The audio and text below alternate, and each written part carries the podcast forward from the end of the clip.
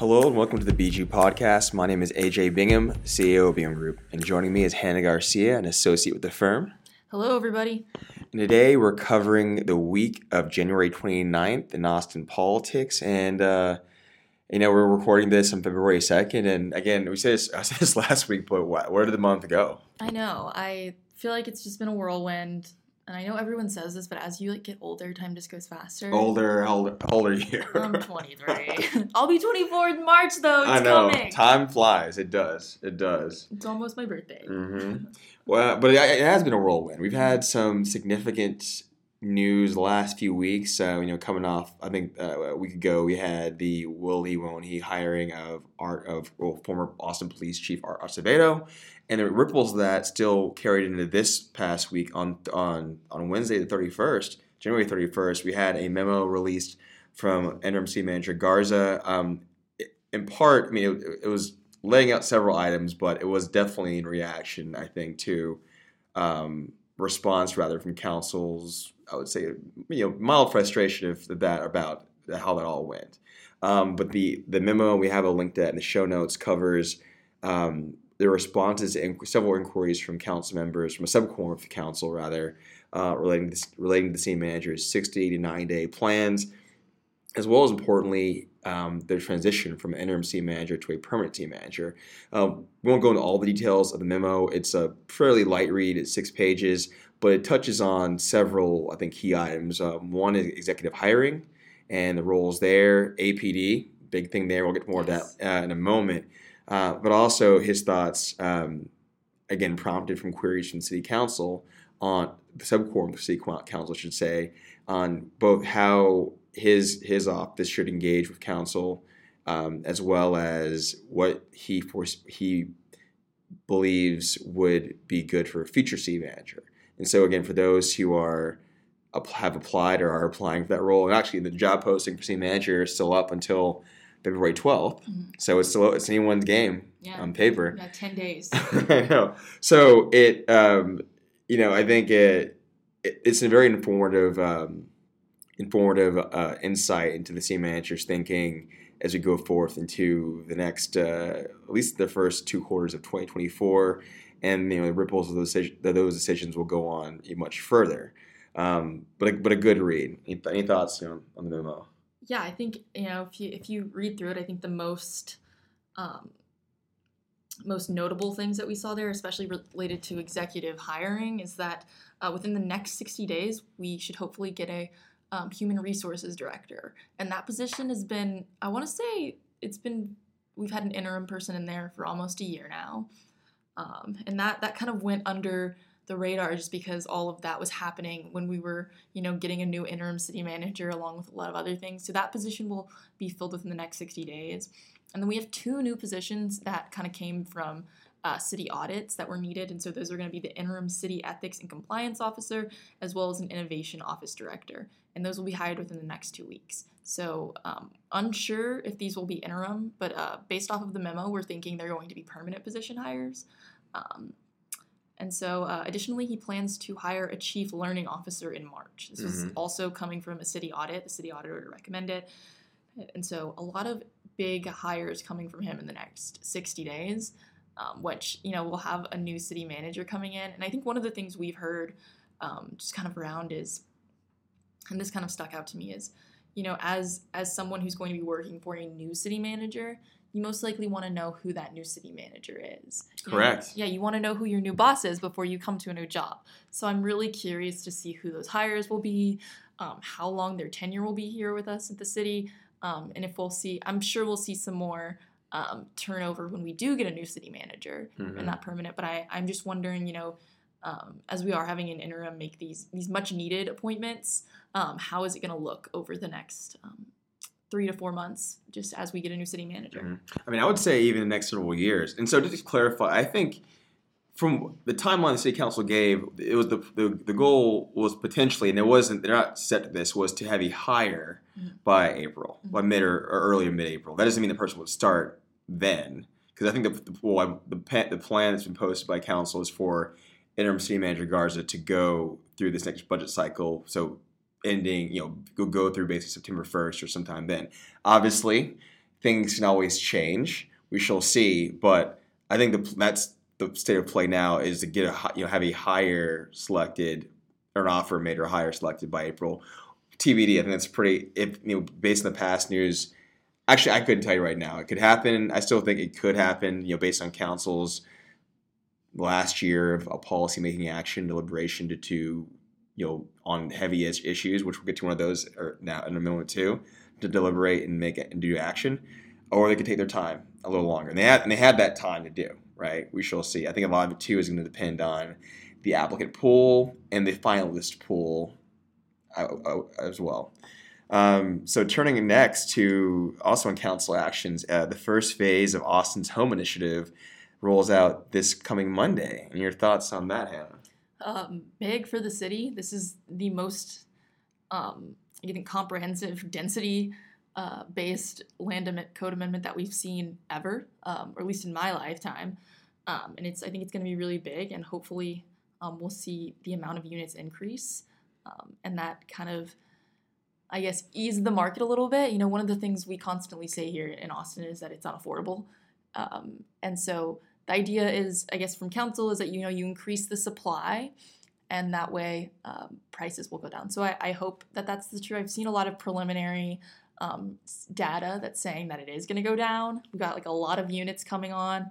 Um, if you look at Rainey Street right now, um, there's, I think, six or seven cranes over there building huge high rises. A lot of those include some affordable housing. So I, I encourage you to look um, into those, as a lot of them are going to be, I think, believe it's 60% of median family income. So if you qualify for that, you qualify to potentially have some affordable housing uh, in, in Rainey Street, which is a great location. And again, the Home Initiative, HOME stood for the Home Options for Middle Income Empowerment, and this was an initiative spearheaded by Council Member or Mayor Pro Tem now Leslie Pool, District uh, Seven.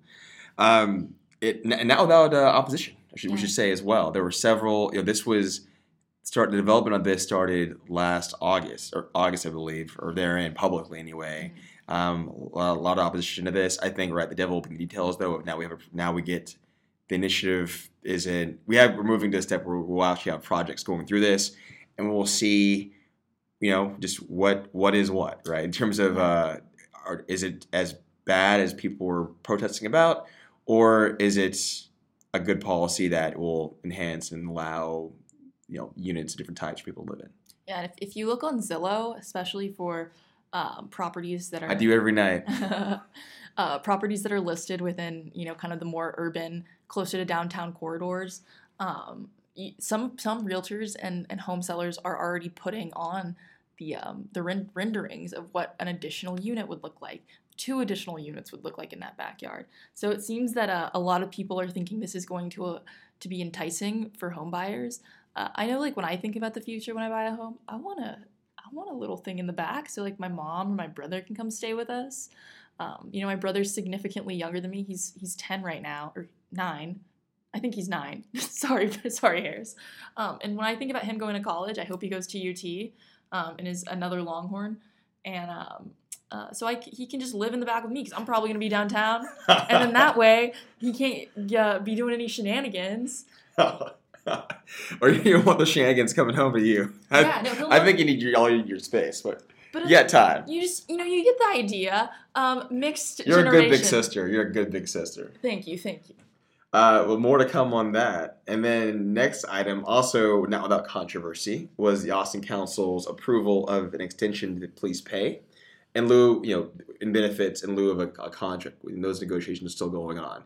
This got, I believe, it was all but two council members voted for it. Council members Harper, Matt, no, Harper Madison and council members Qadri abstained from the vote. The rest approved. And I think it's also important to acknowledge the report that came after, almost immediately after this vote was set. Oh um, yes. Uh, and I think that that would have potentially changed some of the votes. Um, there was a report that came out saying that uh, believe executives at the police department understood that the beanbags that they were, were shooting. Well, give context on what that report was about. Like, what did it, what was it? What is it? Um, what was the report taught? The context that what date we're talking about here? Uh, Mar February 2020, March mm-hmm. 2020. During the protests, yeah, right. Yeah, so during the protests related to George Floyd and um, uh, the Black Lives Matter protests that continued after that, um, executives at the police department, Austin Police Department, understood that the beanbags that they were shooting could be, um, you know, life threatening and could result in some relatively tragic um, injuries that we did end up seeing. You know, there's there's a kid who cannot see now, I believe. You know, there was broken bones, and so that came out immediately, almost immediately following this vote. Mhm. And I, you know, Councilmember Qadri and Harper Madison, you know, said that they they supported, you know, it was specifically Harper Madison. Harper Madison, you know, she supported some of it, but because of some of the other things that were involved in the ordinance, she couldn't support it as a whole. Um, and I think, you know, especially in District Nine, we see a lot of um, um, precarious, I think, interactions with the the police that, you know, a, a lot of District Niners, I think, know. Um, And District uh, District Nine, for those who aren't aware, is includes downtown Austin as well as parts of West Campus uh, for UT yeah, and then part of that is we've got or and UT itself. But yeah, we've got you know uh, Sixth Street, we've got Rainey Street, we've got a lot of you know nightlife and, and alcohol settings. You know, obviously Mhm. alcohol makes people do crazy things, unfortunately, uh, and so you know there there tends to be a little bit more crime downtown just because of the amount of people that live here and all of that good stuff. Um, and so uh, I think that was that was part of his reason. But then you know afterwards, you know we saw statements from you know Councilmember Fuentes, Councilmember Qadri, and I believe others also said it. But I think you know the vote might have changed. We might have had some some actual no votes instead of abstentions on this. Um, and I think you know some of the people that voted yes might have might have um, teetered away to the either abstaining or or voting no on this. But nonetheless, we saw, uh, I believe, almost three hours of testimony. Not all of it was related to the police contract, but I'd say a third of it was related to the police contract. Mhm. Um, and we saw support and opposition. Uh, I think this is a very, very complicated thing for, for the city co- to come to terms with just because of the history with APD. Um, but nonetheless, I think there's definitely a need for public safety in the city. Uh, I think there Yeah. will always be. Yeah, I don't. I can't recall if it was the city manager's memo relating to APD or one of the other, other one of the other articles touching on the benefits or that report. But right, at least the report from I think A- the police or Austin Police Association was the police department's about 323 positions, uh, or not in deficit. There there are three 320 vacancies now. Yeah. Are those all patrol officers? I'm assuming not, but that's still Yeah. significant. And so that that 323 vacancies, um, that was the number I think they were reporting. But then you know we had uh, the new APA Association president. Mhm. believe his, his I don't can't remember his first name, but I know his last name is Bullock. Uh, he came out to speak, and uh, I believe it's between 320 and 500 officers. I see. So they were they were reporting 500 officers, while others were saying 320. So not sure where that that exactly that number, but we can assume that it's in there Mhm. somewhere, and that's that's a, a large amount of officers for the for the large city we have that's Mhm. growing every day. And I would say that that's not unique to Austin. I mean, a lot of city, like peer cities and larger cities, I mean, it's, it's a serious issue and, not, and one that I think is not unique just to Austin. I think you can, just from reading social media sometimes, you get this viewpoint that, like, like Austin's going to hell in a handbasket, pardon my French, but like, you know, th- these issues are ones that, that impact or they're, that reign or that, um, what's the word I'm trying to say here? This is an issue that is not unique to every city. Closing Yeah. at that. And um, yeah, and I think you know um, there's definitely um, you know people that live outside of downtown when they come here. You know they're not necessarily used to seeing all of the things they do, um, and you know whether that they might feel you know threatened by someone out there and, and just you know they I think they definitely want to be able to call the police and just to feel safer that a cop is there in case Mhm. something happens. And so I think it's a lot. uh, listening to the testimony, I think it's a very. I encourage other people to do it, especially you know people that might be um, in the like 18 to 40 demographic.